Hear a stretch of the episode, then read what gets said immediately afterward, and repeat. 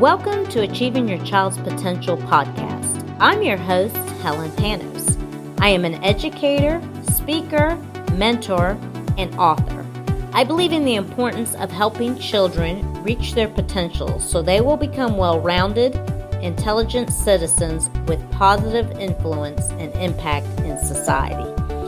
Join me to hear from experts who can help give parents access to the best skills, strategies, tools, and resources to help their children be successful and ultimately excel in the world. Hello, everybody. Welcome to Achieving Your Child's Potential podcast. I'm glad you're back with us again today. I am here with a special guest, Ursula Lentini. Hello, Ursula. How are you doing? Great, Helen. Thanks for having me. I always love being on your show. Oh, thank you for for agreeing to join us. Um, I wanted you to uh, tell the, the audience a little bit about your company, you know, what you do and how you got there. Okay. Well, I um, the company is called Healing with Ursula, and I do healing work.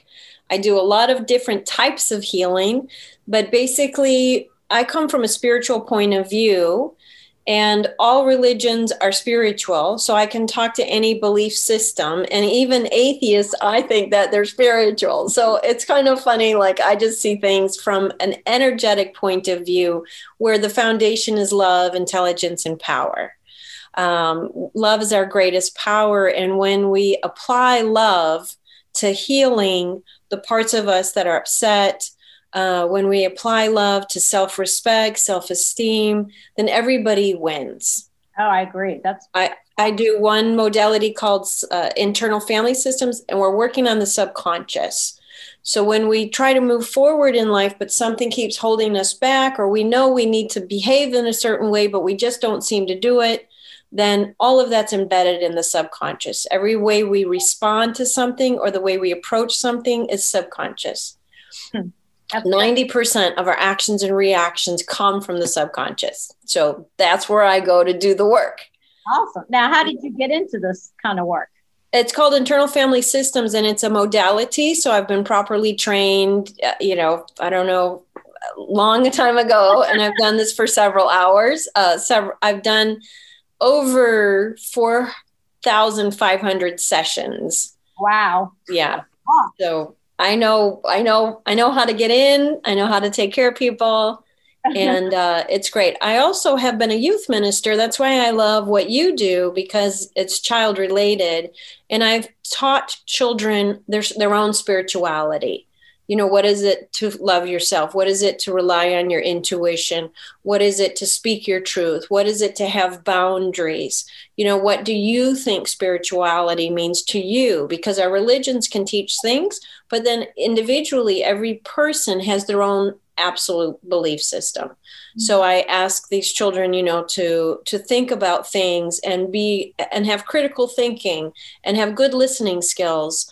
Um, I specialize in teenagers because I've gone to camp with teenagers, and they've made their own workshops. And then we do workshops all day of uh, indwelling, right? They're managing emotions, managing attitudes, understanding where their feelings coming from, good communication skills. Mm-hmm. So uh, I can talk to any teen, and you have to really kind of know teens in order to be able to communicate with them, because they turn a child turns into a stranger when they turn into a teenager. Mm-hmm. So there's a ch- giant disconnect between parent and teen because of the communication style that the teen is now um, kind of moving in because of the chemistry.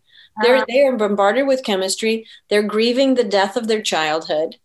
They're looking at adulthood, not having a clue what that looks like or what they want to be when they grow up, because they, they haven't explored that enough, and feeling very disconnected and discouraged.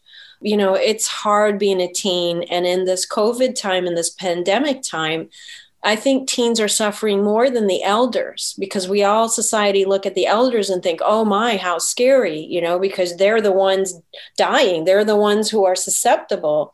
But socially, teenagers are uh, hitting, getting hit hard worse, mm-hmm. because in our animal nature, and if you like study the animal kingdom, mm-hmm. right, you're like, oh, the bears are in their adolescent time, and this is when they fight and and, and uh, roll around and, and, you know, compete.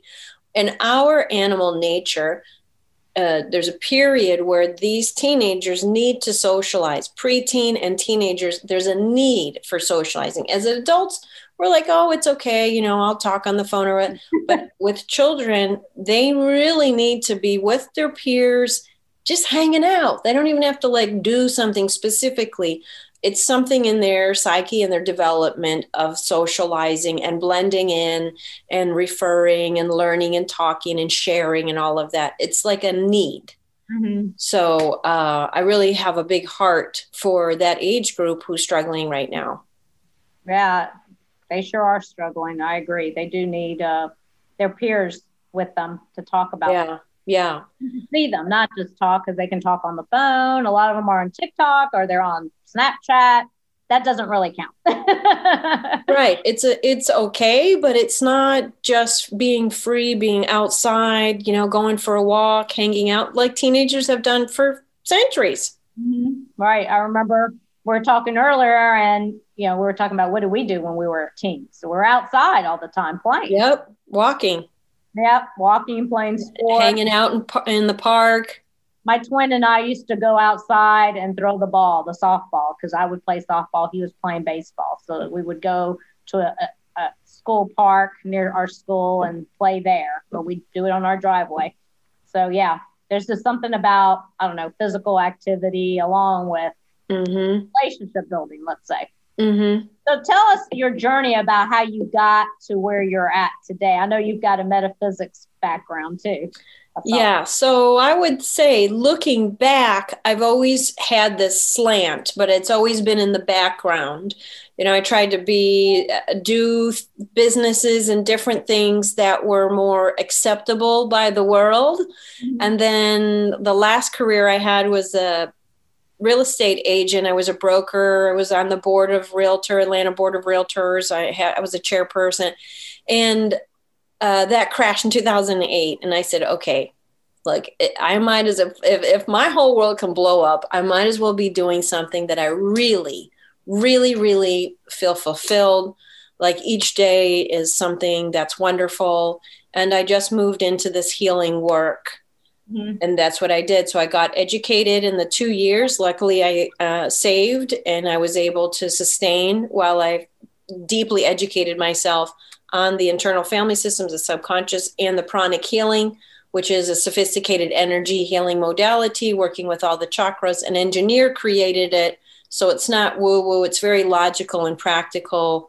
And anybody can learn how to do pranic healing. I think every parent should be a pranic healer because, especially with the little ones, because you can uh, scan and figure out what's going on with them. And you don't have to run to the doctor every five minutes when you're like, oh my God, what's happening?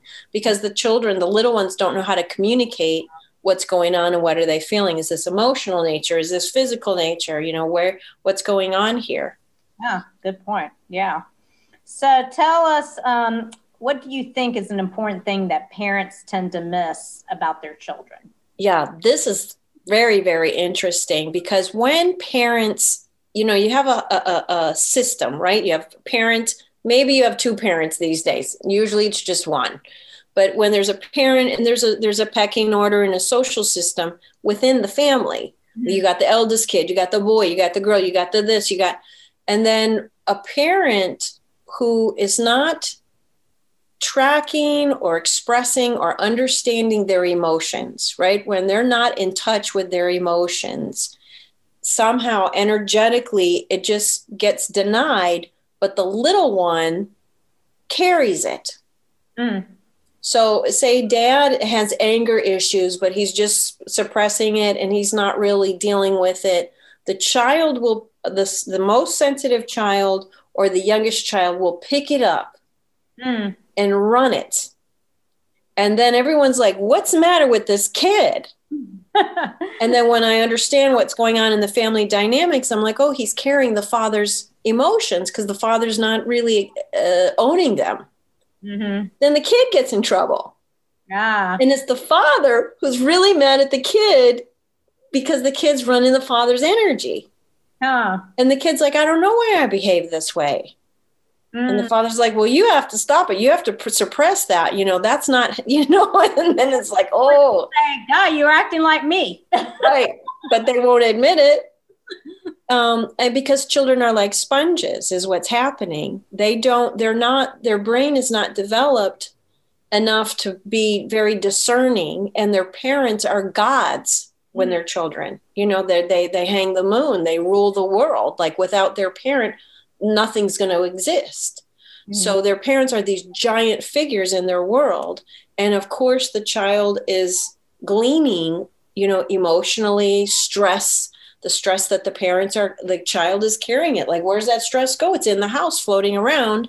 And the children are like sponges. They're learning, they're tracking. They're like, how do you do this? How do you do that? And they're, they're studying everything. And that's how they learn, but they're learning emotionally. They're learning energetically. They're learning like, oh, you know, somebody's stressed out right now. I have to be quiet. I have to be small. So they're learning behavior. They're learning cause and effect. And parents don't, they're, they're not even conscious that their emotions are affecting their child, that their drinking habits are affecting their child, that their their uh, disassociation, like, I, I can't deal with you. I'm going to zoom out on the T V. And the child's like, I need you. I need you. And they're like, oh, it's okay. Yeah, they give them the device and say, here, keep busy. Yeah. So I think parents are not tracking uh, the, you know, how they are affecting their children. Yeah, I think I think you're right about that. They probably are not. I have to think if I had a child, I, it's just about awareness. Like you really have to be aware about what you're doing. Mm-hmm. I might not thought that before now. There's mm-hmm. many issues out there. And like you said, they're like a sponge and they do pick up on everything you're doing. Yeah. Um, so you often talk about being an empath. What does that mean and how does it affect children? Good. Empaths, uh, you know, when, when we're pre two years old, when we're born, I say we come from heaven, right? Where that's like, where does the baby come from? It's not stork. Like we come from a consciousness that is beautiful, that is of love. Like there's no baby that you look at and you're like, oh, it's just a kid. We're always in like, wow, look at this little miracle. Oh my God. Like it's a whole human being. How awesome. Mm-hmm. And then when, um, we hit the terrible twos, we get the, our brain develops enough to say, oh, wait, everybody's not connected to me. There's some sense of separation. I'm crying. I'm, I'm upset. And people are not coming. Like, wait a minute. Like, I want them to come. Oh, they must have a different willpower than I. My willpower is not controlling them. So we go through the sense of separation. It's very upsetting because when we were babies, everybody was connected. There was, there was a sense of, you know, you can see when a baby looks at a person, they're looking at them in a, in a very loving way and they're feeling connected. Or you see some people, you know, they're kind of cold and stiff and the baby's like, oh, I don't, I don't really want to go to that person. Mm-hmm. Right. So the babies are feeling everything and they feel connected to everything. The, the terrible twos happen. They separate. Empaths still feel way connected to everybody like babies do. So an empath will, again, like a, a mom will be all upset, like something's not going right with her job.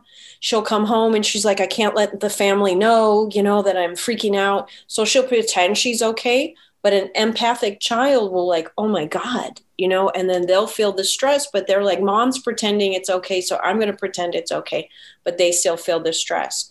Or they watch something on T V that's really scary and they feel terrified because that's, it's more real for them than somebody's like, oh, it's just a T V show. It's just a T V show. You know, they're like, oh my gosh. And they can't, there's no sense of separation emotionally between what's going around them.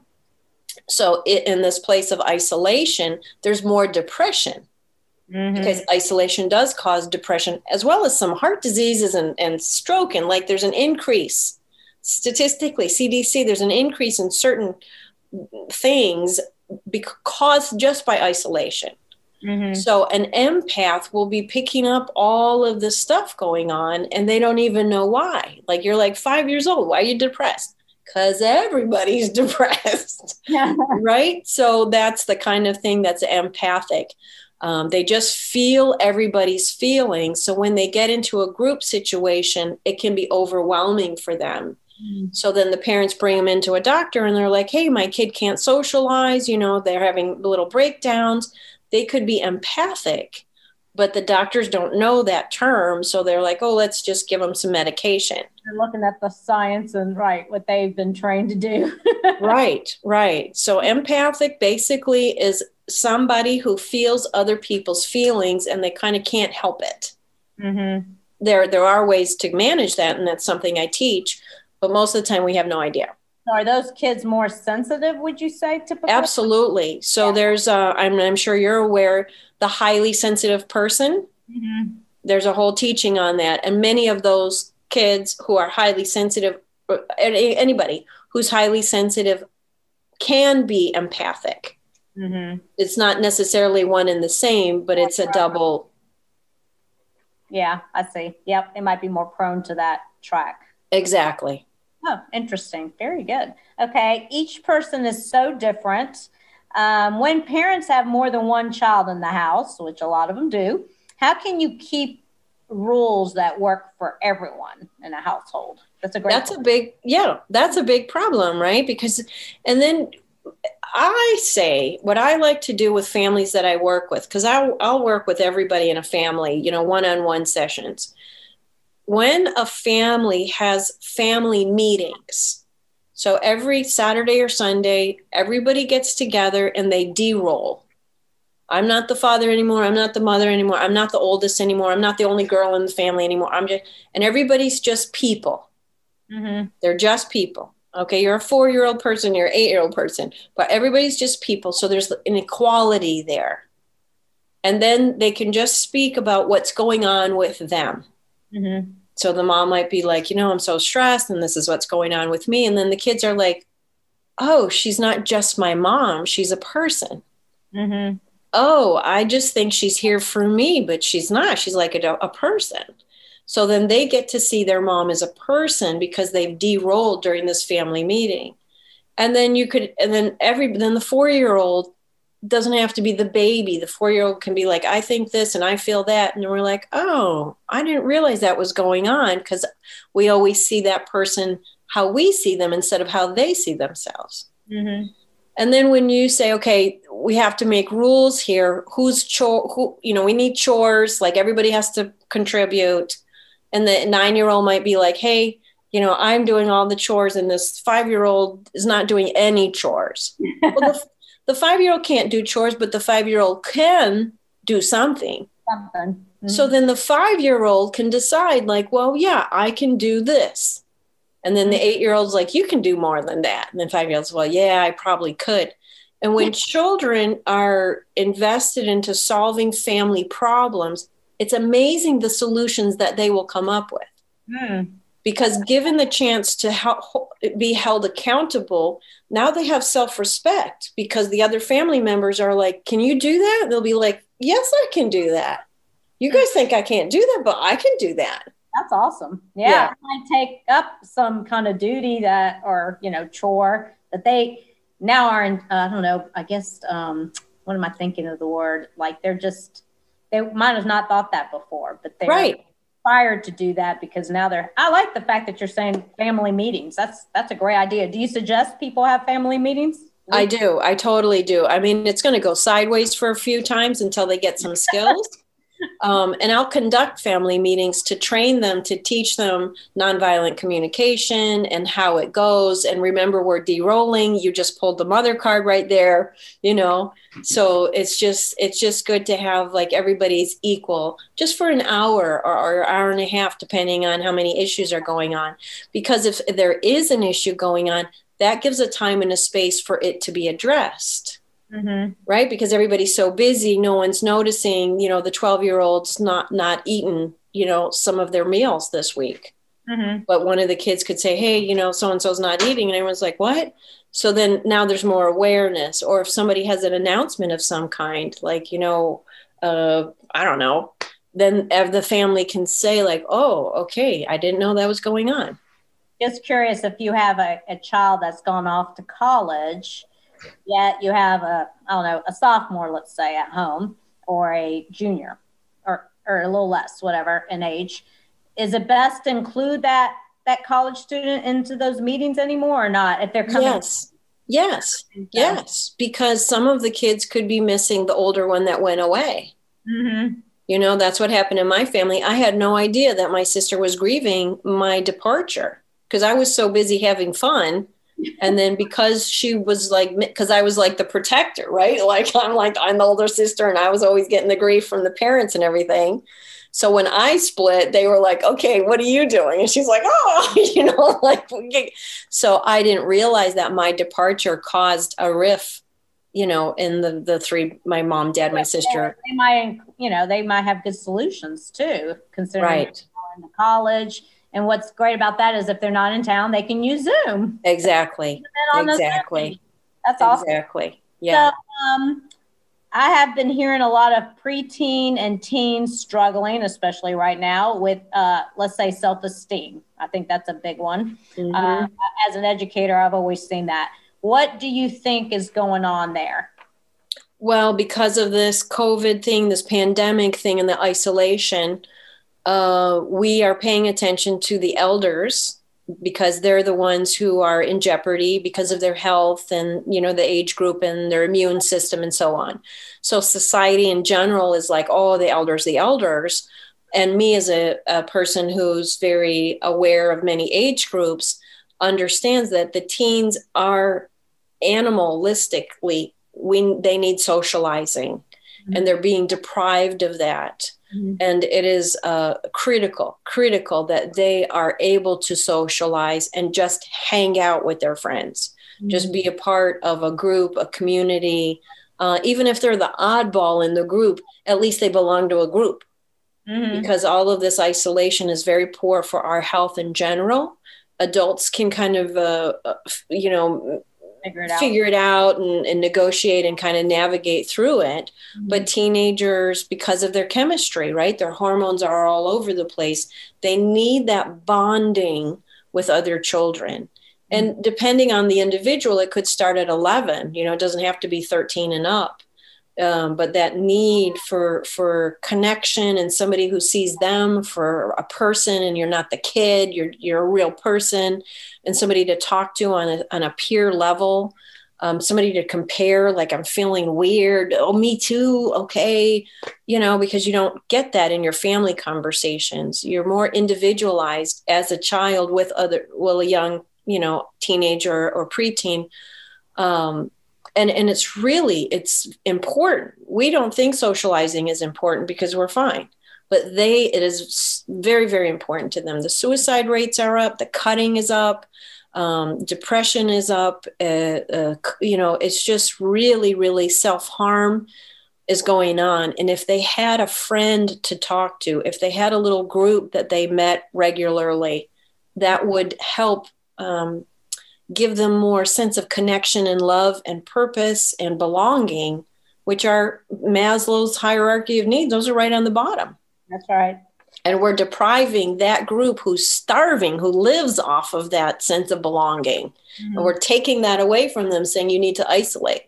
And I want to add, while we're talking about that, Ursula, that although your children might be in school, because some are in school and others have chosen to keep them out of school, but whether they're there or not there, especially the ones that are in school, don't get confused, parents, about the fact you think they're getting the socialization there, because schools have changed and that they cannot socialize even though they are in school and in person. You, you know, right.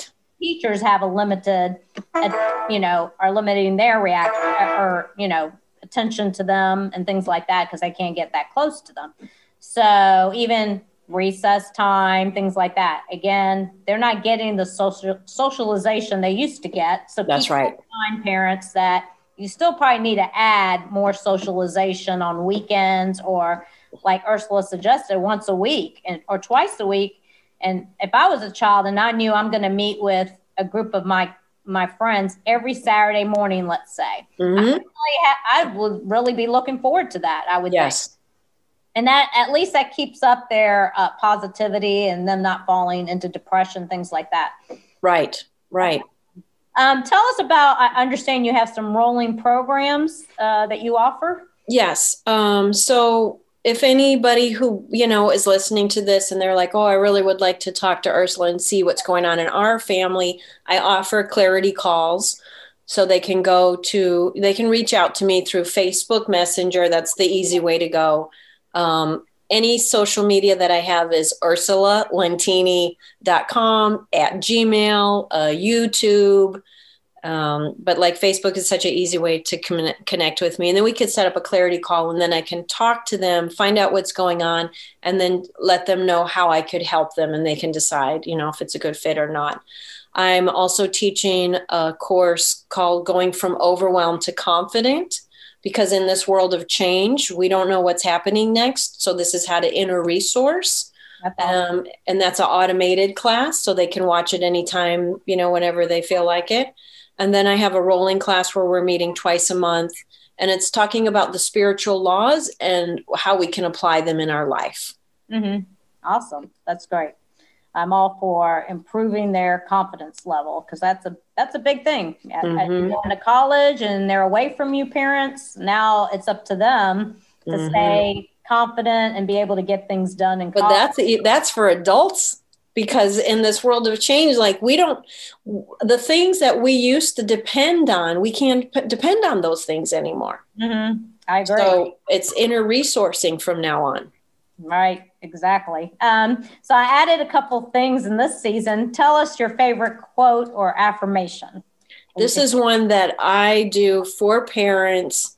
Your children are not who you think they are. They are who they think they are. Hmm. That's cool. Awesome. And then um, another thing I added was, what are you thankful for right now? I'm thankful for you, Helen, because I know what you're doing, and I see how many people you're helping. And I know that families are probably like, thank you, God, for Helen, because if you didn't have these resources and you didn't have the heart that you have to serve at the capacity that you do, they would, you know, what are they going to do? And I know you're, I know you're truly invested in your business and serving and giving good quality, honest, like, you know, I'm here to help. That's how you show up in the world. And I'm just grateful to know you and to know that you're doing that, because that makes me feel relieved. Like, oh, okay, Helen's out there. Like, you know, we have a chance. Well, thank you for doing what you do, because I'm glad we're connected, and I am able to provide these resources to parents. So that's the big part of why I did this podcast in the first place, is because I, my favorite statement is, parents don't know what they don't know. There's so much stuff out there. Do they have time to research it? Probably not. Some do, some don't. And if I can bring people of quality like Ursula to you all, so that you can have her as a resource and you can reach out to her and talk to her and have a clarity call, please do so. It's there for you. So why not do it, right? That's right. Well, thank you, Ursula. I appreciate your time so much today. I mean, it was very, I've had great interviews today, and I've really appreciated your time. Thank so, you. I, I love to share like you do, you know, and I'm here to help. I'm here to serve. I don't want to see people suffer. And, you know, I'm grateful that I have tools that can help people so they can empower themselves and have a better life. Awesome. Yes, I agree. Well, thank you very much, audience, for, um, for joining us today on Achieving Your, Your Child's Potential podcast. And we will see you again on the next episode. Take care. Bye-bye. Bye. Bye. Thank you for listening to Achieving Your Child's Potential podcast. I hope this episode has been insightful and inspirational. Whenever you're listening, be sure to go ahead and subscribe to get the next episodes and to join our email list by going to Dynamis Learning Academy dot com slash podcast. You may also contact me if you need tutoring assistance for your child. I may be reached at Helen at Dynamis Learning Academy dot com. Thanks for listening. Have a great day.